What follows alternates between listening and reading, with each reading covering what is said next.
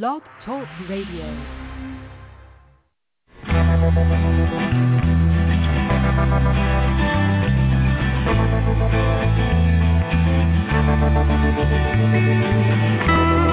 Stroll through the pictures,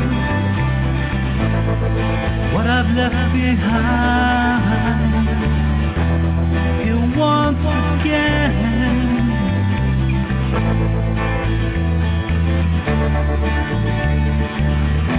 I'm locked up in memories.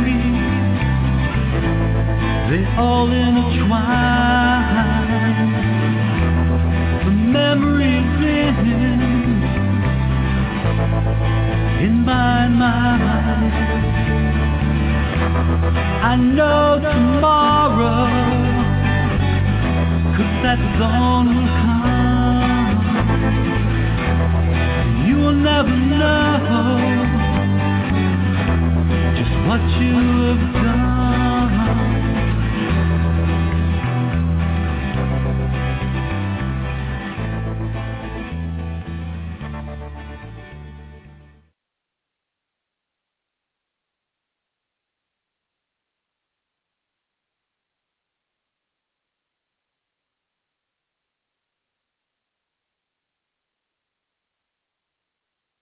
Let's see. Uh huh.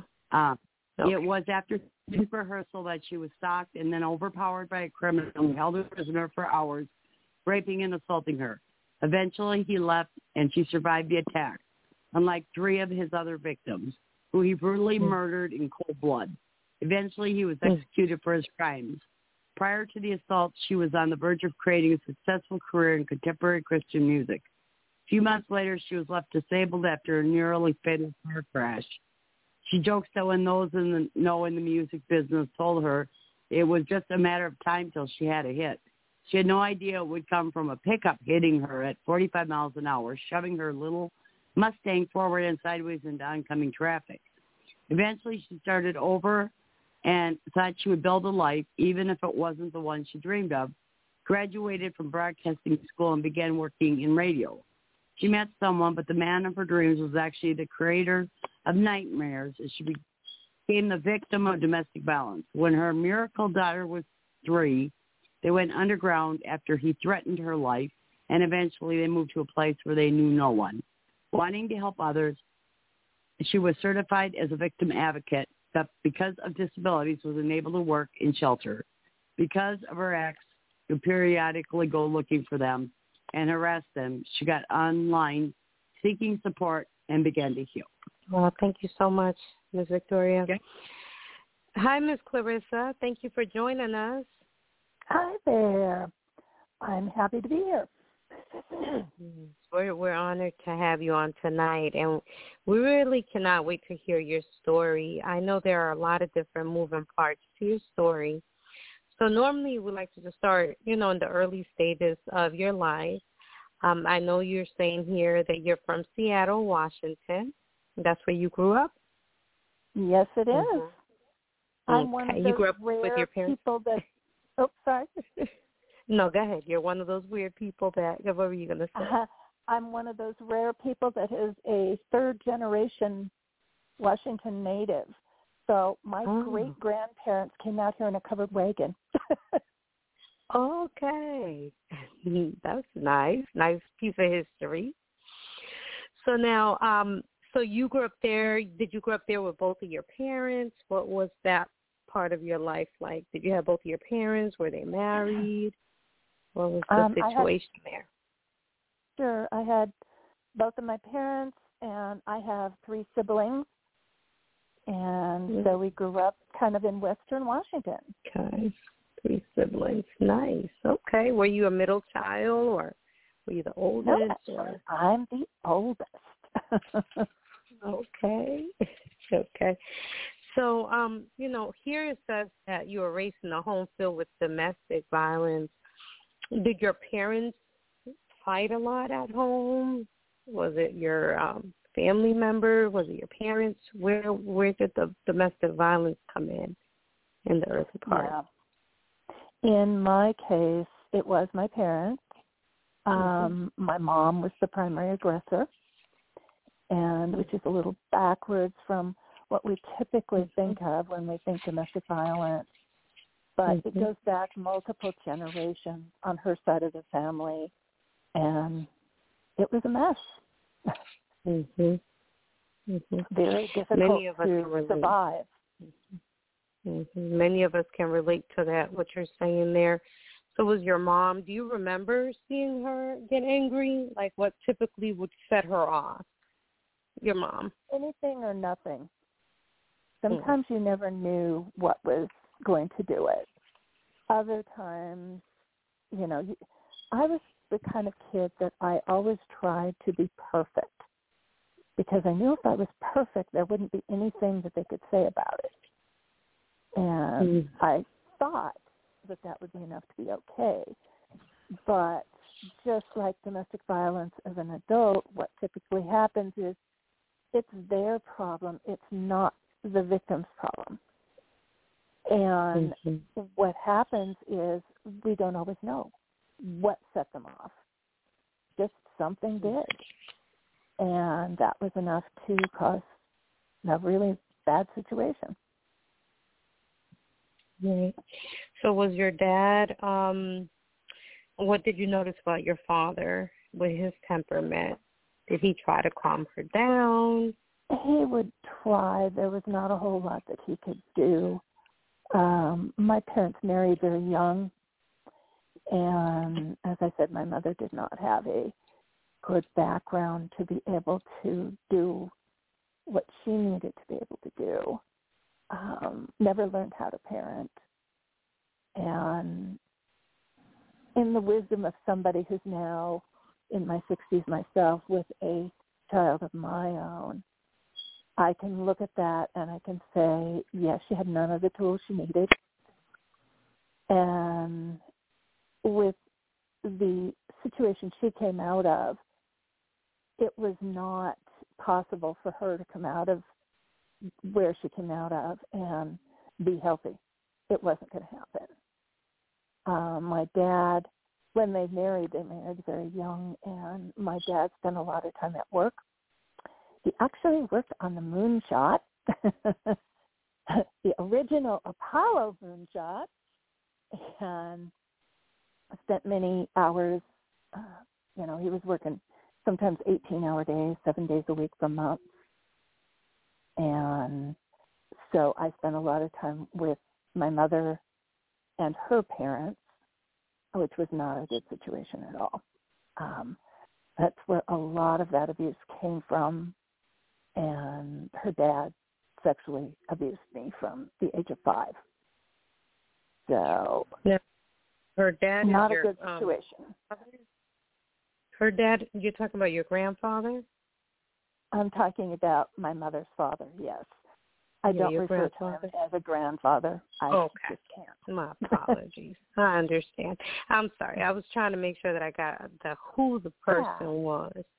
And Yeah. so when did this do you remember like what age you were when you started going through that abuse with him? Uh, so far as I know, I remember it at about age five. Mhm. Mhm. Okay. Did you tell anyone? Did you tell your parents Oh, or I attempted. anyone? Yeah, I Okay. attempted. Nobody would listen. You know, it's frustrating because, you know, we tell kids to, if something's going on, tell a trusted adult. And a hmm. lot of the time when they tell that trusted adult, nothing happens. Oh yeah, And especially back in the days. case. Yeah. Right. So did you tell your mom, or did you tell your dad, or who did you tell? In the who did you trust to tell first? Was it a sibling or parent? Uh, it was parents.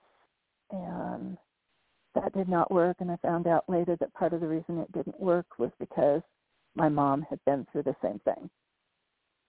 Okay. and Mhm. she never dealt with it herself and so she was in total denial and Mm.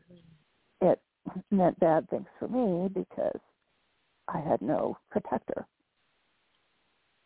Right. Did you ever find out if her father had abused her as well, or was it somebody Yes. else in the family? Did you ever find out Yes. who it was? It was Yes. the same perpetrator. Yep. Okay. Yep. That that sounds similar. I went through something similar around age five. Can I ask you, um, how did you end up telling? Like, do you remember the day that you told?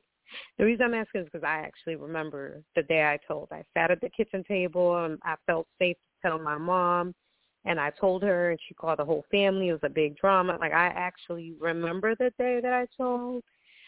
So, do you remember the day that you told, or do you just Actually, remember trying to tell? Point, I just remember trying to tell, and I Yeah. think it's because nothing was done, and I, it was just Right. too much for me as a kid, Right. and I knew that I couldn't do anything about it.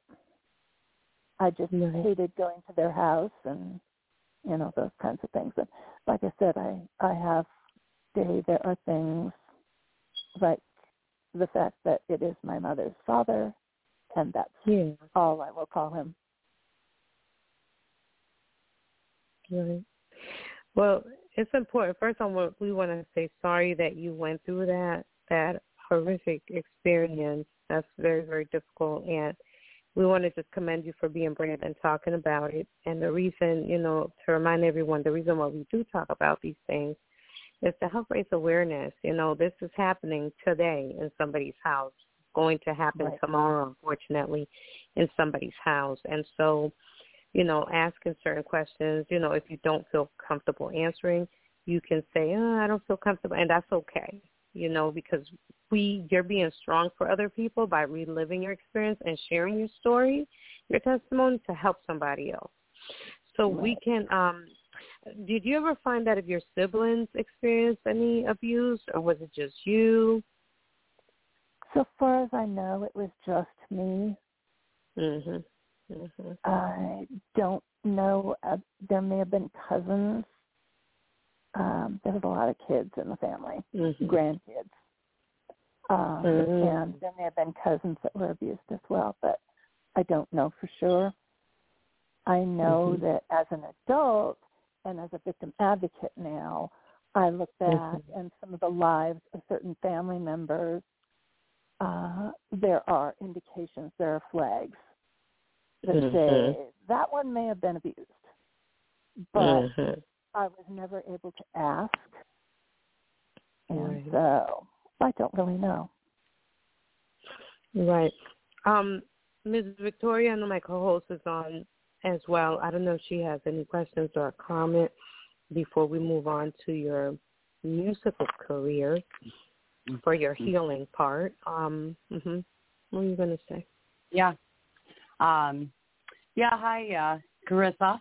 Um, Yes. to uh, hear from you again, and uh, Mhm. I'm really glad that you could make it on the show. Um, I was I'm really glad that I get to be the co-host tonight with John. Um, yeah, it's good good Yeah. talking to you again. Um, yeah, I'm uh, really excited to hear the rest of your story. I was kind of in and out at that event I did, and didn't get to whole, hear the whole thing. So I'm just going to listen, and um, yeah, also glad that you know you're sharing your story for other people that are out there that uh, maybe uh, maybe didn't have the support either to be able to tell. And uh, it is, I like how you said it's a generational thing because, um, yeah, we're uh, learning a lot about that. That you know, families it just keeps going and going and going. And I know you, later on the line you put you know put a stop to that generational cycle. So I'm gonna keep listening. Yeah. Thank you. Thanks for coming on. Sure. Yeah.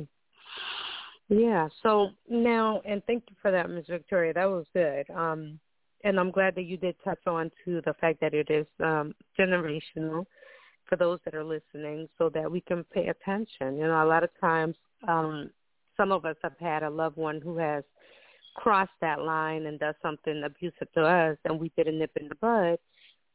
And then a few years go by, and another child in the family gets hurt by the same person. And that's one of the reasons why we want to raise awareness on NASCA to make sure that we address these issues so that we can nip things in the bud, right? Mm-hmm. But Absolutely. the only way we'll know about it is if we talk about it. You know, and a lot of times it's very taboo, it's very embarrassing, very hurtful, very triggering, and people just kind of forget about it. So now, after this happened with this person, the family, did you shed it? Did you just say nobody believed you or nobody listened, which is very traumatic, very hurtful? What did you do? So now, did you move on from this and just focus on your artistic side?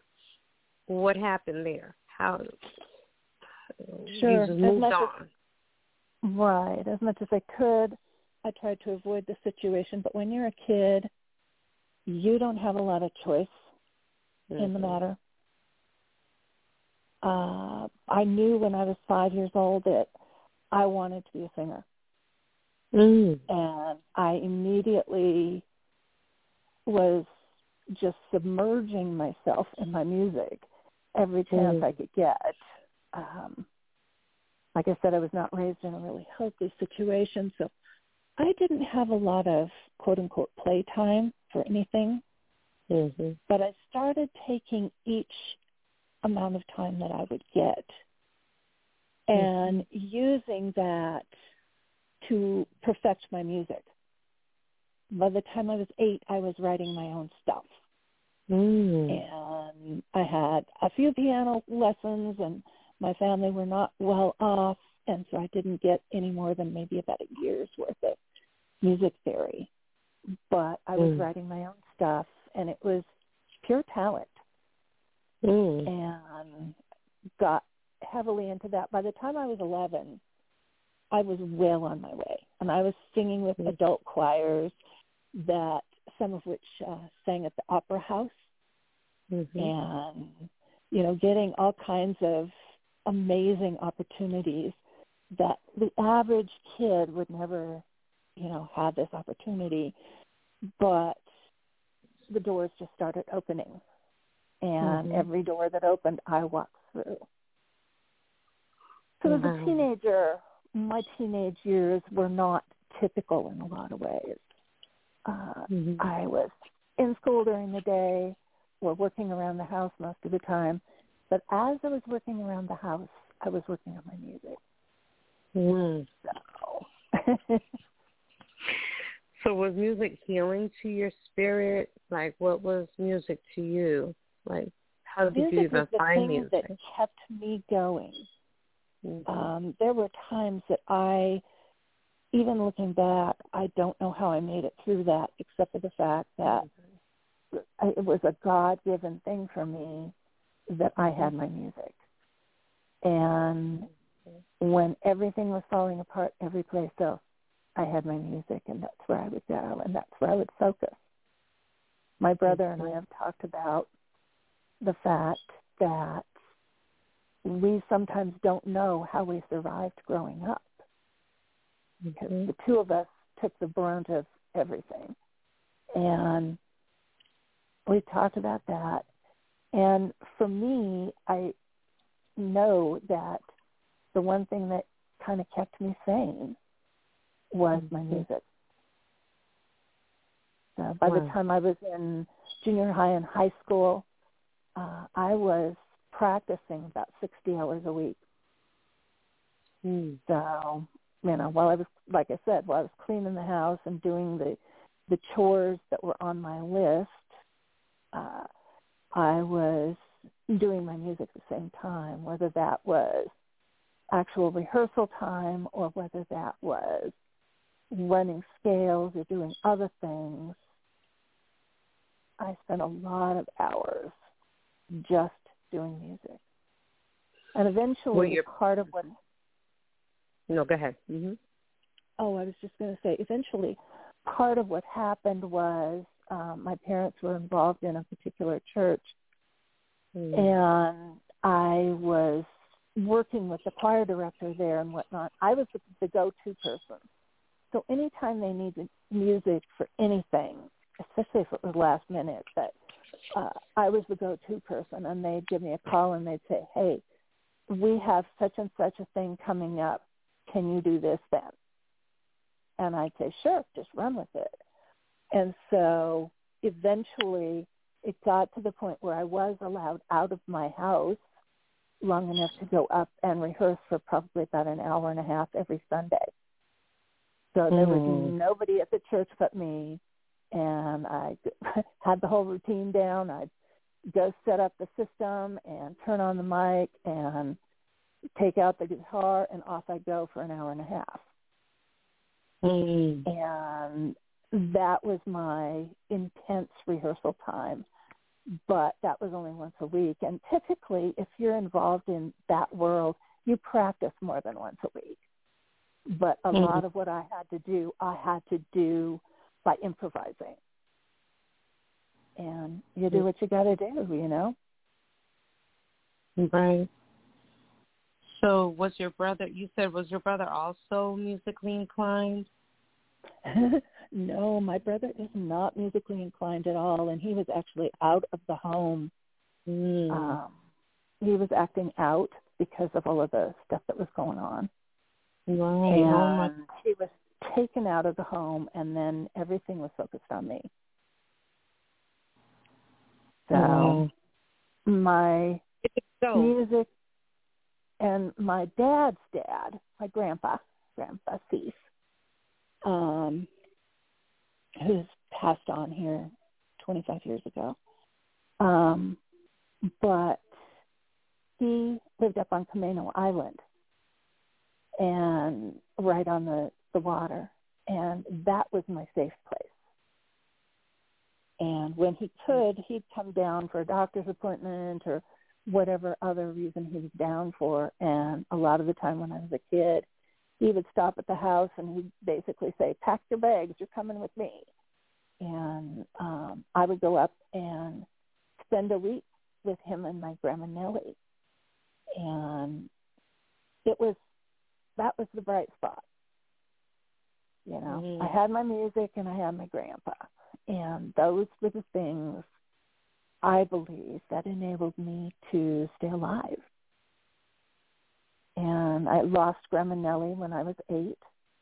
Um, in doing the competition stuff that I do, as you know, I am Ms. Classic Beauties International, and I started out a I won my country title, uh, which was for. Sweden, and my grandma Nellie was Scandinavian, and I grew up hearing when I was up at Grandma Nellie and um, her friend Ada.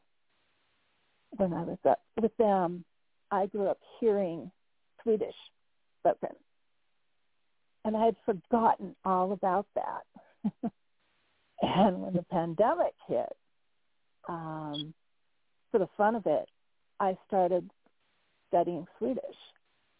And I went, I probably won't get this, and that's okay. But I want to try this. So started trying it, and I was shocked. Like, I can't even express how surprised. Because as I started learning it, things started coming back.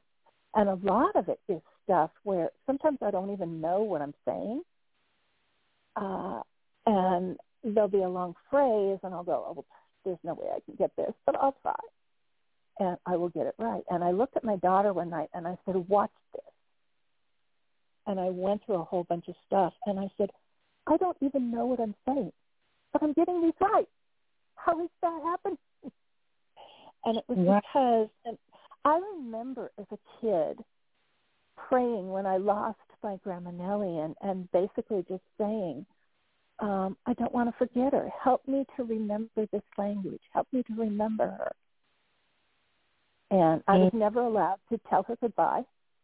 Um, I was at home with my parents when she passed, and they called me into the bedroom and they said that she had died, and that was it. Uh, they went to the funeral. I did not.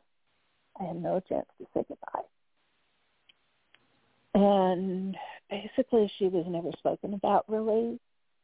And we had a big thing because um, Grandpa and, and Grandma both had um, matching personalized coffee mugs at the house, at their place.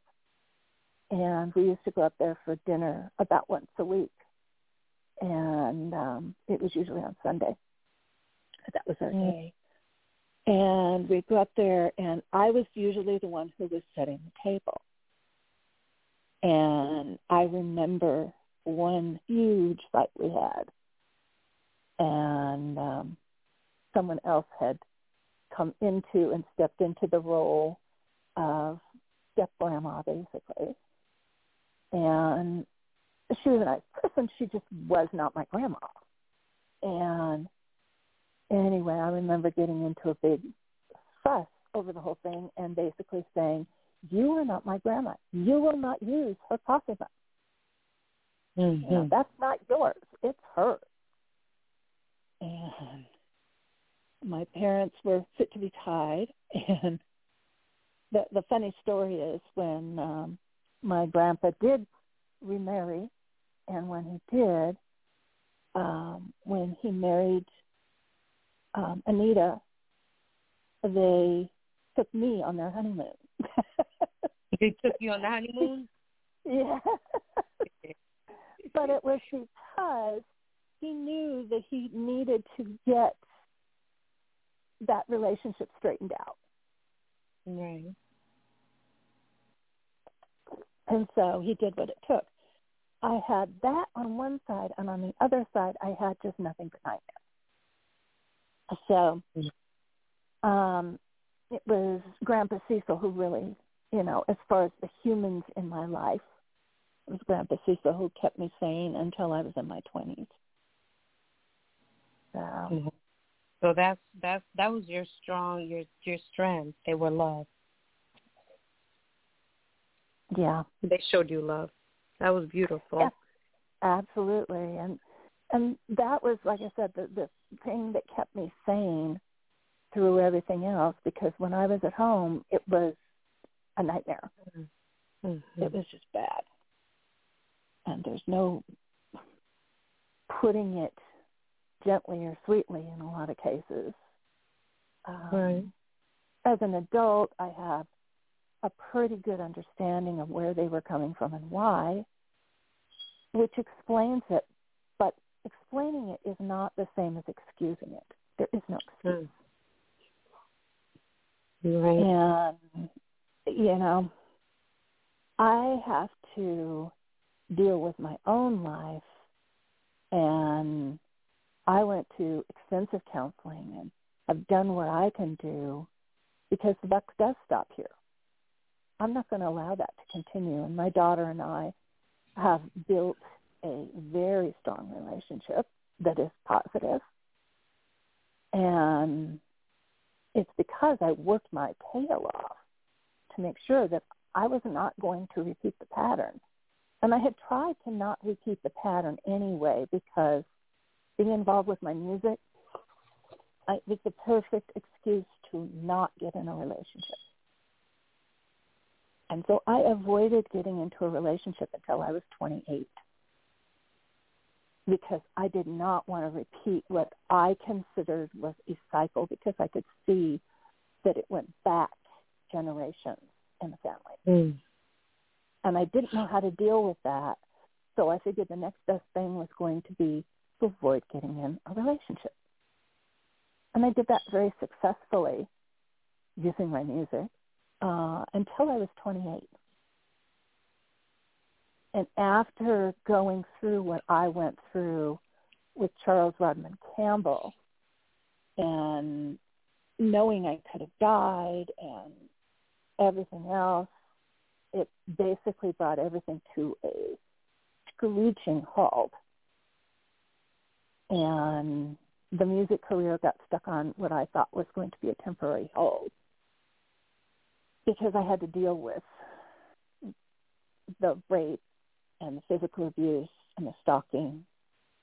And so tell us, yeah, how I I saw that in in your bio, and um, one thing I wanted to say before we went into the stalking part, Victoria did bring out that generational cycle Victoria, did you want mm-hmm. to make a comment or did you want to um make a, have a question or comment? No, I'll I'll keep listening. You okay? Okay. Yeah. Thank you. Yeah, because yeah, because I remember I know Victoria brought a really good point about that, and you brought that up again. And for anyone listening, this is something that happens generationally, and that again, it needs to be addressed.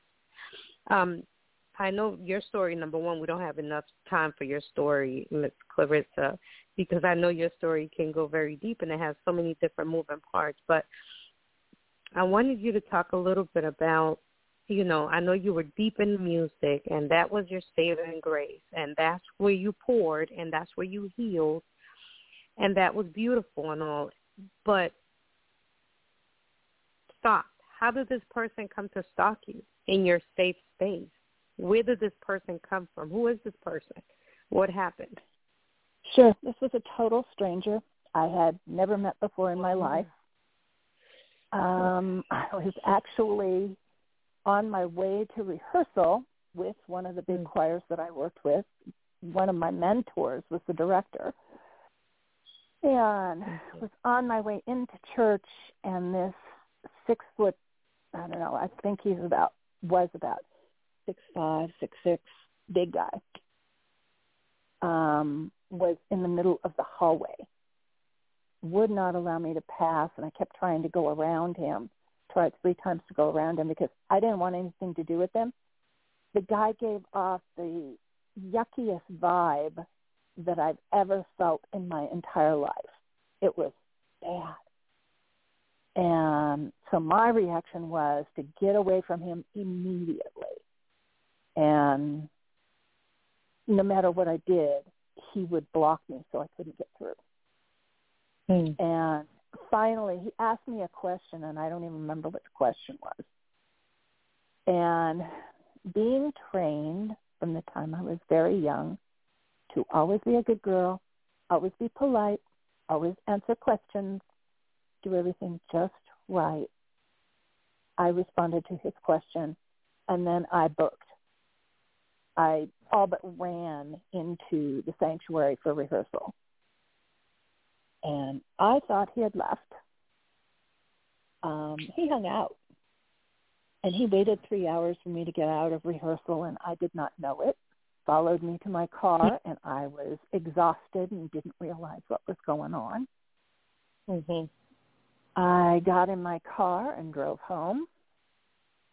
Got in my house, put the keys down on the counter, and just as fast as I did that, there was a knock at my door. And my door did not have a peephole. I will never live in another place that does not uh, mm. for the mm. rest of my life. It's a really important tool, but we have to use it. And in my case, what happened was uh, I, when I heard the knock at the door, I'm thinking, who the heck is that? and without really thinking twice, crack and blocked it with my foot to find mm. out who was there. And he pushed the door in and just broke into my place and wound up holding me prisoner for about three and a half hours. Mm. And I knew who it was when I saw him. I would never have allowed him in a million years in my house if I'd been smart enough to realize that you don't open the door unless you know who's there and you're okay with that, I would never have opened the door. The wow. way the laws were written in Washington state at that point in time, if you opened the door, it didn't matter that it was only a half an inch you had invited him in. Wow. And I told the cops later, I said, I did not invite him in. I did not want him there. I did not ask him to come there. Mm. He just showed up. They said it doesn't matter the way the law is in Washington. You can't prosecute him. Mm-hmm. And so um, my little information only, I'm sure, disappeared very rapidly. And he, a few months later, went back to a prior victim and she had testified against him in court. So the fact that I could not prosecute him, I believe that saved my life. She testified mm-hmm. against him in court along with her neighbor who was her best friend and her daughter who was a baby at the time had been held at knife point. Um, it was a bad situation. And it went from bad to worse because when he got out on work release, first thing he did was he attacked me. And dad was with me when I met with police and my dad actually also talked to his parole officer. And the parole officer told my dad, he said, I'm not even surprised. This is a bad dude. And mm. you know, he's just going to keep doing what he does, kind of a thing. And there was nothing I could do about it. So I immediately, after I got out of my situation um, of immediate jeopardy, he tossed me across a room. I hit my head on the corner of my couch, bruised myself. It was pretty bad. Anyway, um, got out about three-ish in the morning, uh, locked my door, and um, called my dad, and he and my mom showed up, and they took me to their house, which was a really good thing and I went back only to pack my stuff and get out of that place. Mm-hmm. And stayed with my parents for about six months, which was not a great situation. That was a whole lot better than dealing with the stalker. And right. it was during that time that he then went back to his former victim, uh, Renae Wicklund, and um, cold-bloodedly murdered her, her best friend Barbara, and Shannah, um, her little daughter, who, because the original crime had happened and he'd been imprisoned when he got out of prison and went into work release, by then Shannah was about seven. And all three of them were killed in cold blood. So wait a minute. This is your stalker? Mhm. He sure he went to somebody else after you got away and murdered he went back to someone else. He had actually raped her first. Oh and she testified against him in jail and put him in jail. Um, he actually went to prison. He was in prison for I think seven years, something like that. Um, they did not know that um, Renae did not know. He had been charged with two felonies. Mm-hmm. And his sentences went together instead of seven years and seven years. It was just seven years, mm-hmm. which never should have been. But anyway, um, there's a lot of things that they totally did wrong with this whole huge mess. Yeah. That was one. She was not notified before he was released. So she had no idea that he was in work release, which he never should have been in work release either. Wow. Um, I could tell you all kinds of things that you don't want to know, but that were bad there. But anyway, mm-hmm. um. She did not have any clue that he was in work release. Wow. And he went back to her, and like I said, then got his revenge. And wow. thankfully, when I moved out of my parents' place, maybe six months into everything. About the time that all that was going down, I moved out and I moved into a basement apartment. Um, my landlord was a former cop, and he had a state of the art at that point uh, security system. Mm. I mean, I was in the safest possible situation I could be in at that moment in time. Yeah. Um, I I think that was meant to be that way because that was what I needed at that point. Yes. Uh, I think that's probably what saved my life. How did you feel? I mean, getting the news, I'm sure horrific. Just no words I can use to describe. How did you feel you got the news that he came out and he murdered the other, the, the those people? It was horrifying. It was absolutely horrifying. I had gone down. One of my other music mentors, um, who has since passed on, but she was at the time she was living in California. And she was kind of my substitute mom. and mm-hmm. I called her and told her what was going down. And she said, I'm sending you a plane ticket right now. You're coming down here. And I hopped mm-hmm. a plane and went down and I spent some time down in California. And that was the first place where I felt safe. Mm-hmm. And she had a German trained attack dog mm-hmm. who one of the things that happened when I went in the house is she introduced me and she said, He will fight for the death for you. You are mm-hmm. safe here. And when she was away during the day because she was teaching at a um, school, she taught music. And when she was away during the day and um, the kids weren't home, I was there with the dog. Mm-hmm. But I was fine with that time, and I realized it was because the dog was there, and I knew I was safe. And once again, she had a great security system. I found out later she had also been a victim of domestic violence, and that's why she had the dog. Right. So, um, there's this guy. Like, what happened to him after this? I'm sorry. Um, they figured out pretty rapidly that he was the one who had committed the triple murder. And, of course, arrested him again, charged him. He was um, found guilty.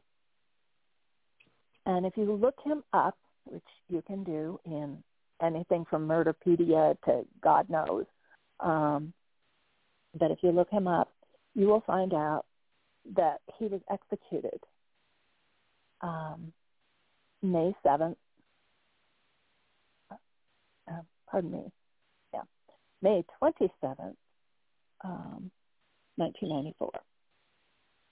And the reason I know that exact date, I was pregnant with my daughter, who was my miracle. I wasn't supposed to be able to have kids.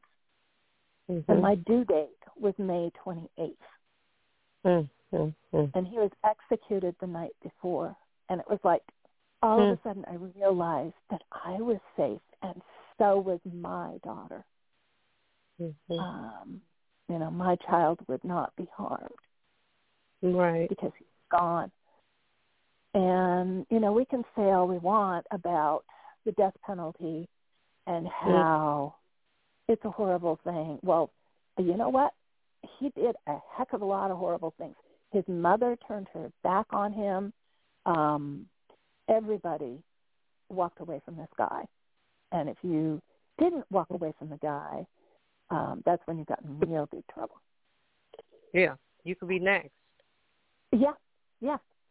And we know that there were those three murders, but there are many others that are suspected that have nobody has, you know, dug into. Right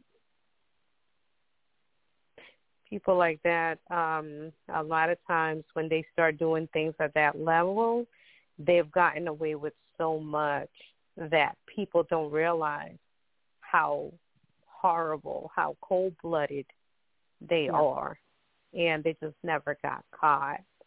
Um, Ms. Victoria, I just want to open up and bring my sister in just in case she has any comments. I know I'm I'm mm-hmm. sure I don't know if she's probably heard the story already and but I'm sure every time you hear the story, it's like, wow, people are so sick.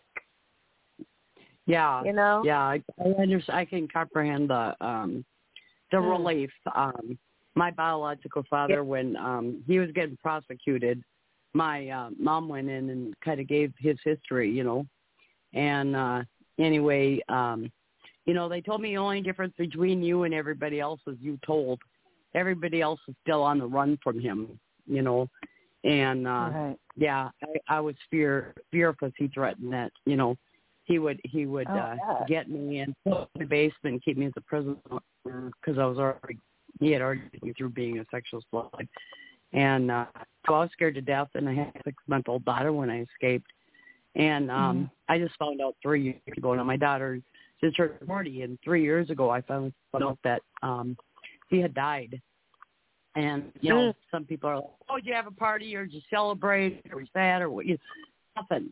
I said all I could do is felt a relief, just Yep. a huge relief of freedom, freedom, and I didn't have to worry Mhm. about my coming after my daughter, my son, you know, Right. um, because yeah, people people don't understand, and and you know, then people want to jump forgiveness and this that, and I'm, you know what? He's gone. He's out of life, and I thank my higher power for that. That I don't have to Yeah. look around my shoulder anymore. You know, I breathe. I can finally breathe, and uh um so I can totally relate to we're gone, uh-huh. and because you've been Mhm. fearing so long that like you said, it could come back at any moment. You just don't know, and you you have your child, and you know, um just to know that they're gone and they can't can't hurt your children because you know they told me he's been abusing men, women, and children all his life. You know, and and Right. yeah, and and and then I get the stupid question of, you know, why would you do that to you? I'm like, Yeah. I had a clue. I spent years trying to figure out why I never focused on my healing. You know. Yeah. A lot of And, times and blaming people feel guilty for feeling a, si- uh, a relief, but I understand, Mhm. and there's nothing wrong with that feeling because if you haven't been tortured and abused and attacked at that Yeah. level, you won't really Right. understand. But just, I mean, Right. think about it. He went to jail. He came out, and he went back after the victim to finish where he started Yeah. at a higher Mhm. level. He didn't just come after her. He killed Mhm. three people. Okay, Yeah. mind you. Yep. So if he would have went to jail for another ten years and came out, or 15 Mhm. years, who's to Mhm. say that you can rest? Yeah. To Yeah. believe, and then the fact that he was out and nobody was notified. None of his victims That is were crazy. notified that he Yeah. was out That's crazy. on work, whatever. Mhm. Period. Yeah, So That's they crazy. you have an order for you have an order for protection against him. I go, the man's a That's criminal. You think he cares about an order for protection? They don't protection? care about no order of protection. What's wrong with people? They don't get Piece it. They don't care I about that. Yeah. Yeah. They don't care about and then you know he was court ordered to therapy and then i found out that he went into he was going to the sexual abusers group uh, uh, through one door through the next door right next to it um battered women were going in there so guess where he finds his next wife and and i found out they had a child so i called child protection you know and they said Yeah. they called me back and said don't worry about it it's a boy i said she don't care Oh my god. and they would not pursue anything. So yeah, so like you said, we don't know all the things that Well, he did. and the reason, one of the things that came out of Renae and Barbara and Shannah's death was Uh-huh. the fact that there was notification, no notification, and so that's where the VINE program came from. That Okay. is supposed to notify victims. That came Right. about as a result of Mhm. Renae and Barbara and Shannah's death. And what year? What what year did that did those take place? Just trying Oh, to figure well, out. I, yeah, Well, about I don't about- remember. I, it was yeah. 1980 something. Okay. Yeah. Yeah. it's taken me all of this time. I had to work through my own domestic violence situation before I could even get to this. Right. To begin to work on it, to begin to then Mhm. talk about it. Yeah, because Um, then well, I'm gonna let you go on because I want to pick up all the time. rate. Mhm. Mhm. Yeah, because you got into And- another relationship then, or let's continue with where you were at with the after Sure. after all Sure. happened. Yeah. I'm well, after I lost my music, I lost my music. Um, I had a, a car accident um, some months after uh, Mm. going through the whole thing with Campbell, and I very nearly died. I was driving my little Mustang 2 Mach 1 home from my day job, Mhm. and I was about less than a mile from home. And and some girl driving a full-size pickup truck behind me had a fight with her boyfriend, took his keys, took his brand new truck. And my little Mustang, the entire back end of that little car was lights. And it mm. was January 3rd, um, late at night. Uh, actually, it was probably 7-ish, but um, late enough to where it was dark. But the entire back end of my car was lights and I was getting ready to take a left, get ready to to turn to go down the hill and go into my safe house. Um, and so I had stopped and had signaled, and this truck came barreling up the hill at 45 miles an hour in a 35 mile an hour zone. Supposedly didn't see any of the lights on my car and just plowed into me before she even hit the brakes. Mm-hmm. And I had been stopped, and there was actually a car in front of me that was had signaled and was turning left. And I had been stopped behind them, and I had thought about going around them at the time, and I just kind of went, eh, I may as well wait. No big deal. this was one time when I should have not second guessed myself. I should have just gone around, but um, she was in a full size Oldsmobile in front of me. So I was shoved forward into the Oldsmobile and sideways into oncoming traffic by this humongous truck. And the only warning I had was a flash of color and lights in my rearview mirror as she was hitting me. So um, eventually when the car came to a stop and you know people started showing up out there i was thinking well i need to stay with my car um till the police get here and you know i can deal with it. And they said no you've got to get out. You need to get out right now. There is gasoline going all over the road. You've got to get out. And so eventually they talked me into getting out and um paramedics got there and i spent uh, about 12 hours at the hospital um, trying to get x-rays to find out if I had broken my back or not. I mean, I got really smacked. Um, and like I said, it was a full-size pickup in my little Mustang. So it was bad. And I didn't realize how bad until later on when I was looking at pictures. And it was really interesting because the passenger side of the car the seat had been shoved clear up almost to uh, my glove box. And on the mm. driver's side, and we don't know why, but on the driver's side, there was just enough room for me. And I was able to get out, but it really did a major number on my body. And so I was in physical therapy and I was doing a bunch of other stuff to try and figure out what was going on with my body and they discovered that I had degenerative bone disease in my jaws.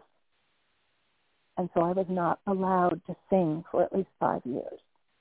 Now, I was a classically trained lyric soprano and my day job was just paying my rent until I went full time. And it wasn't even the idea of losing the music that was most painful it was the fact that that was how I communicated with everybody was through my music. I was I, I don't know quite how to explain this. I was nobody until I got on the stage.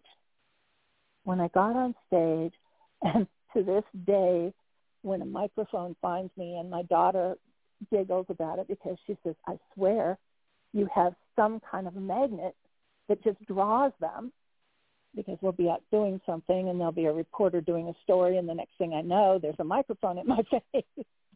It just happens. but it's because it's meant to be and that's what I believe to the whole thing. But when I lost the ability to do my music, I lost my reason for being. Because from the time I was tiny, that was what kept me sane I can remember, and I was a victim in school as well as at home of bullying and abuse. And while kids were out playing on the playground, I was the kid who was out in the very far corner off singing to myself. That was how I coped. I had no friends, and that was it. And to lose that was worse than losing the ability to speak in some ways.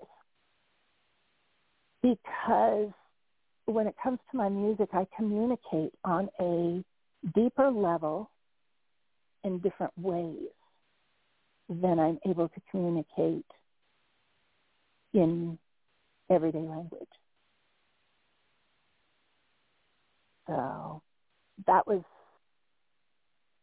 that was tough and I went through quite a few years of being suicidal and between the losing the music and having one of the most painful um, medical conditions that you can have. Um, the type of pain that I deal with is 10 times the normal amount of pain, and it never goes away, and the stuff never heals because one injury irritates the other injury, mm. and it all works together in a not nice way. Mm-hmm. And, you know, until I found broadcasting, I felt like I had no reason for still being here, and I used to wonder why I was still here. Because mm-hmm. it was obvious that my purpose was over with and I was done, so mm-hmm. why was I still here? Mm-hmm. And I went to broadcast school and started realizing I could use the mic in a different way. Mm-hmm. Started working on that and did that for a little while until going through the domestic violence and having to go underground. So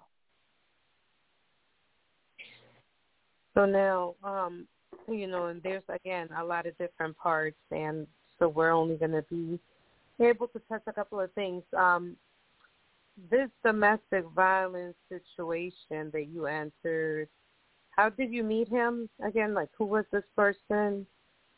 Sure. Um, this was someone I met when I was at my lowest.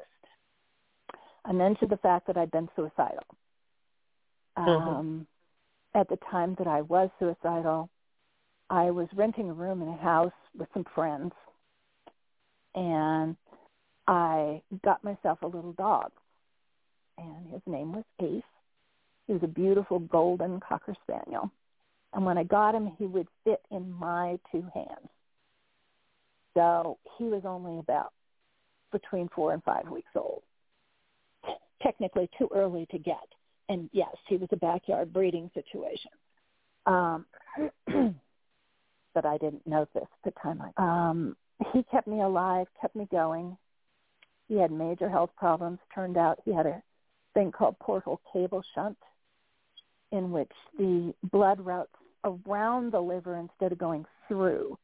So the toxins don't get cleaned out of the bloodstream and they go into seizure. And when he was about nine months old, on a Sunday night, late in the evening, he went into a seizure the first time. And it was a full-fledged grand mal. And I thought I was watching him die. Hmm. And I got through the moment and got him into a vet. And the vet said, well, he probably has epilepsy. And I wasn't going to let it go with he probably has. And so I talked to the head of the um, Washington State AKC, and who also had cockers.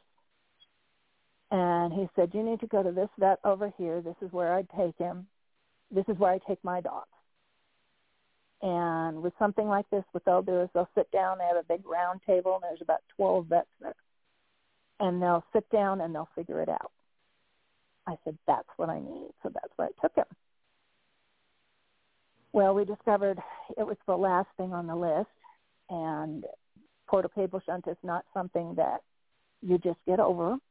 Um, at the time, they were just starting to do experimental surgery whereby they uh, did a liver replacement and uh, you know do the whole transplant route. I did not know at that point in time that that was a possibility.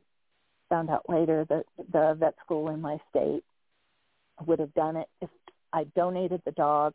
They would do it and they donate the dog back to me. But I didn't know that then, and I wound up losing him. But um, when I lost him, he died in my arms. Mm-hmm. And I was a total basket case um, for weeks afterwards. And that was the point at which I met my now ex-husband. Mm-hmm. And that's the lowest possible place I could be in a lot of ways. And, you know, he took advantage of that and took advantage of me. And it was a very different situation when I was growing up. The abuse was right out there in the open. the neighbors were, I was told later, three blocks around me knew what was going on. They did nothing, but they knew what was going on in my house. In this mm-hmm. case, when I got with my now ex-husband, um, it was opposite. Everything looked letter perfect from the outside. So perfect that when my daughter was three years old and I decided I needed to do something to find a life because I had no life outside of the house at all at that point to try and do some self-care. I decided that I would do, I was actually, when I found it, I was looking for college money for my daughter because she's gifted. And I'm not wealthy. and I knew we were going to need all the help we could get. And so I went looking. And then when I found this pageant, I talked to a uh, person who was very knowledgeable in that area. And he said, yeah, they have pageants for your age. And I said, oh, not like me, you know. And, oh, yes, they do. And he proceeded to show me that, yes, they did. And I was awarded my first uh, state at-large title. And two weeks after winning that, first two things happened. I got to go and meet the governor of my state, and this beautiful picture comes out, cover of the second largest um, paper in the state. And it has my story of surviving the car accident and, you know, talks about meeting with the governor. And they had a really cute picture too with my little three-year-old daughter giving the governor a high five. And so letter perfect, right? Within 10 days, I had to leave my home because of domestic violence, and I went into hiding in shelter. And I had to call my director from shelter and say, I won't be making it to nationals, and this is why. Hmm. And it was all hidden. It was all covert. It was the opposite of what I'd grown up with. That's why I didn't recognize it until it was almost too late. The only reason I recognized it was because my ex-husband was taking my daughter and disappearing for three or more days at a time not telling me that where they were going, not answering his cell phone. And I was just supposed to take it. Mm-hmm. And then he tried to order me out of my own home. And that was the final straw. And I had talked to a friend um, who was a cop. Uh, the last time he had taken her and been gone for more than three days, I called the crisis clinic and then I called my friend who was a cop. And my friend said, you need to know this. You are dealing with domestic violence. And if you don't get out, at the very least, you're going to lose her. You'll never see her again. Hmm. I almost died having my daughter. I spent almost all of nine months flat on my back in bed on terbutaline, which they don't even get out anymore, but to try and keep me from going into active labor, which was happening on a regular basis. Um, I was being, you know, watched at the hospital five to seven days a week. I was Mhm. admitted 12 times before I had her. I almost died having her. There was no way in hell that I was going to allow my ex-husband to take my daughter from me. Hmm. And that's when I circled the day on the calendar and did not write anything there, just circled it in red and started putting stuff away that I could put away. And I actually stopped cleaning my house for the most part because I didn't want him to know that anything was missing. Right. And I spent 10 days getting ready. And he had been disappearing for days at a time. He was going to uh, live with his girlfriend during that time. I found this out later, but I had a hunch. And the morning of, um, I was getting ready, and he showed up, uh, almost like he knew something was going on. And my daughter had, um, we took her to a preschool co-op. So she went to college from the time she was six months old. It was kind of a family joke. Um, but um, she had a wonderful time, and her teacher, Teacher Darcy, was amazing. And Hmm. so I went, okay, this is the way we play it. And so I just went with it. And he picked us up and he took us to her school. And while we were at the school, he was not around. And I talked to Teacher Darcy on the fly. And I said, we're leaving today. This is what's going on. And she was so quick to get it. And she immediately, she looked at me and she kind of smiled and she, in a very loud voice for the rest of the class to hear because I was helping out that day that parents had days that we came in and helped out and whatnot. She said to everybody, they were making gack. And then she looked at me and she said, hopefully this will help with the stress. and this gack, and it, it is, it's a great stress reliever just because you work it with your hands and it, it does help with that. And she was just such a sweetheart. So the end of class comes and guess who shows back up? And I'm trying really hard not to freak out at that point in time. And just keep playing with it, keep doing what I got to do because I know my life depends on making this work. So he takes us out to lunch, go to this pizza place, and I have never tasted pizza that tasted more like cardboard in my life. Um, and it just sat like a rock in my stomach because I couldn't, you know, tolerate eating, but I had to eat. And then he dropped us off at the house and supposedly drove away, but I knew not to trust that he was gone for good.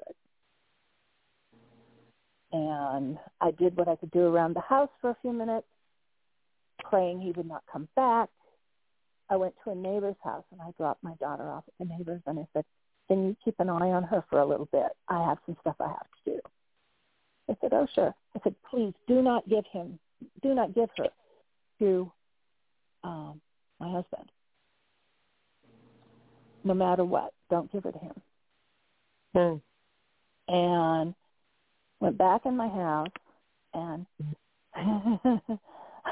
I was taking, disassembling my stereo. I was the one with the fancy stereo in the family. And it was a doozy. And it was a complex thing, had a lot of stuff to it. And so I was taking, undoing components and doing what I needed to do while I was talking to 911. I said, I need a standby. I'm getting out. Oh, well, we don't have anybody available right now. So we're we're just going to keep you on the phone. I said, okay. He could come back at any time, and he has a history of doing so.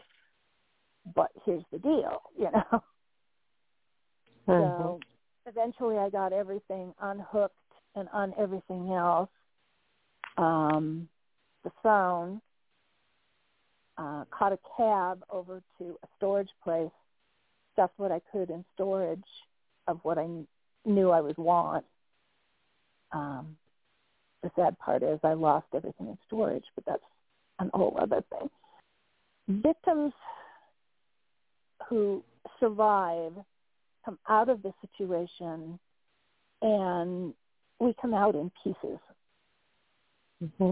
And it's so hard because we try to heal and the system is set up in a way further abuses us.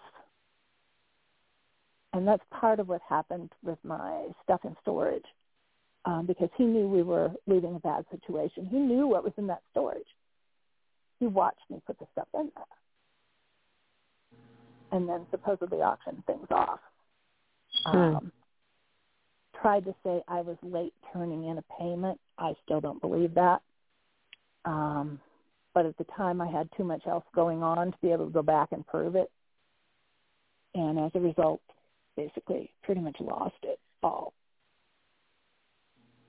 Um, once I got everything into storage, I came back, picked my daughter up, um, put her in the front of the double stroller, um, and I had spent a week, over a week actually, trying to find a temporary foster situation for our two retired racing greyhounds.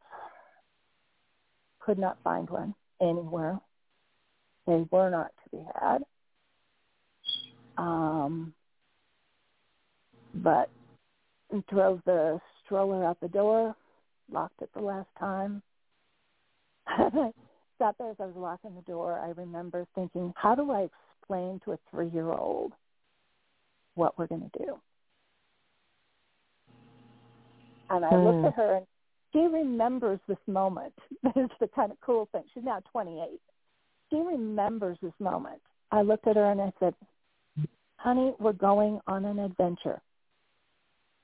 I don't know where we'll be or what we'll do, but you will be safe. I promise you. Hmm. And we walked out the door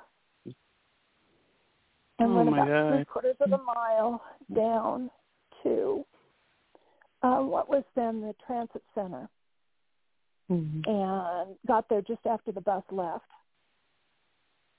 And we were going to a bad part of town because we had to meet somebody um, to get to the confidential shelter that we didn't know where it was, but we had to go through a bad part of town to get there. The buses only ran once an hour, and it was getting dark. Hmm. And I went, who do I know? Who can I call? And Darcy had given me her phone number that day. And I called her and I told her what was going on. And she says, where are you? I told her. She says, just a second. She talks to her husband for about two seconds. She says, hold on, we're coming to get you. We'll be there in a couple minutes. Hmm. And they came and they got us for the moment, took us where we needed to go so that we could meet up with the person we needed to meet. Turns out they had given our shelter space away. Um, somebody had been horribly physically abused, and they gave it away to somebody who had to go in the hospital and get patched up and now needed a spot. So we spent three days um, a hotel. And at the end of the three days, we were about to be cut loose, and I knew we could not go back home. And I called one of my cousins, who was, I mentioned Grandpa Cease earlier. Grandpa had died nine months before all this went down. And I hadn't seen my cousin for years, and she was a wonderful friend. And we talked a little bit, and I had taken down her phone number. And once again, spur of the moment, I call her up. She says, "Where are you at? We'll come and get you." And they came and got us. And we spent 10 days with her until we got into shelter. Hmm. And it, it's just been a journey. You know, this whole thing has been kind of a horrific journey. Uh, they had high moments and low moments. They always do, but I'm grateful for every single one of the helpers that was there for us and to this day is there for us hmm. when we need help, when we need support. And with the work that I now do, I try very hard to be that same kind of support that we needed. And at that point didn't have because there was nothing like what there is now. Mm-hmm. So in a way that helps me heal too. You know, it's a process. It does, you know. It's a blessing that you were able to take all your experiences, your pain, your recovery, your just your story and help others with it. I know you are also into advocacy work and I know we're getting towards the end of the show and I wanted you to just talk a little bit about that, you know, the work now, how your pain into purpose, right? And you're able to give back to others given to you by by some. You had a few angels along your journey. Oh, definitely, definitely. And my ex-husband has always been proud of the fact that um, he holds a grudge forever. hmm And I found out the reality of that more than once. Um, and it's been almost 13 years now. Um, we found out that he was in our area and he wasn't supposed to know where we were. Um, we're part of a program called Address Confidentiality that protects domestic violence survivors and survivors of. And mm. so he wasn't supposed to know where we were. He never picked us up at the house. We always met him in a public place to do quote unquote mm-hmm. visitation when we did it before he tried driving us into Puget Sound. Um, but he wasn't supposed to know where we were, and yet there he was. And so we wound up how I didn't know how I was going to deal with this, but I had to figure it out. And how was I going to leave? What was I going to do? And I got online, which I had avoided doing. My ex is a computer genius. He used to work for mm-hmm. Microsoft, amongst other places. Um, and so I, for a long time, avoided being online because I knew I watched him hack into stuff that was supposedly unhackable. So I knew he could do it, and I didn't want him finding us. But after all this, I went, okay. So we used slow dial-up at that point, and I unplugged the cord from the wall as soon as I'm done. so that's what I did. And I got online and I looked up, I Googled online domestic violence support. Mm. And found a, what was then a brand new online forum for victims and survivors on a website that no longer exists called Cafe Mom. Cafe Mom used to be very similar to what Facebook is. So not only did you have the profiles, you could play games, you also had these wonderful forums. And I got into a brand new forum that had less than 20 people in it. That it, this thing had just started. And the first message that I read was from a woman who said, I am terrified. I know my husband's going to kill me. I'm mm-hmm. equally terrified to go into shelter. I know this is what I need to do, but is there somebody out there who's been through this who can demystify the process so I can do what I need to do? That was the first thing I read. and I immediately started saying to myself, I'm brand new here. I don't know anything. So I started surfing all around the um, area there to find out what else was in the forum and kind of how it worked. Mm-hmm. And I looked around for about 20 minutes. And after 20 minutes, I literally remember the moment that my life changed. My finger, fingers hit the keyboard and I said, I'm in.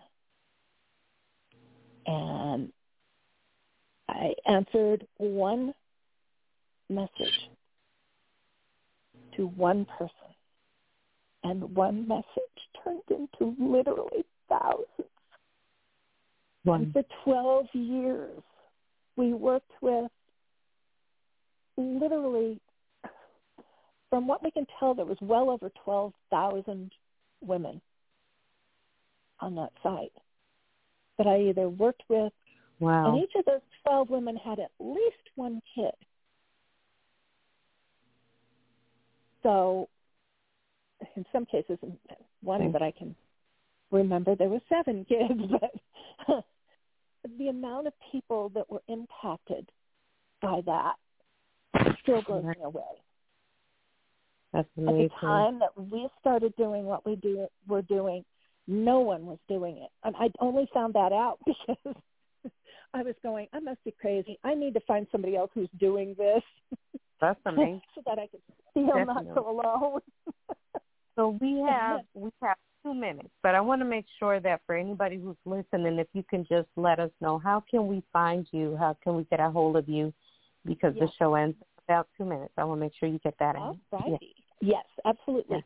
My website is in the process of being updated. It's going to look like it's in process. Email is active. You can reach me at Carissa at carissadaniels.com. And we're hoping we can have the whole site up there soon, but the email is active. Please send me an email if you have questions, if you want to know how to help for whatever reason. Please feel free to get in touch. I would love to talk with you. Thank you. Do you have a Facebook page? We're about to get off now. I do. Uh, you okay. can find me Carissa Alexandra, or you can find me at Ms. That's M.S. Classic Beauties International, and that's also on Facebook. Well, thank you. Thank you for joining us tonight. Thank you for sharing your story with us. Thank you for your testimony. We really appreciate you. Can't wait to we have you come back. Seconds, we got 18 seconds. Perfect. Happy to help. Well, thank, thank you very much. Have a good night, Miss Clarissa. Thank you for everything. Thank you. Night now. Good night.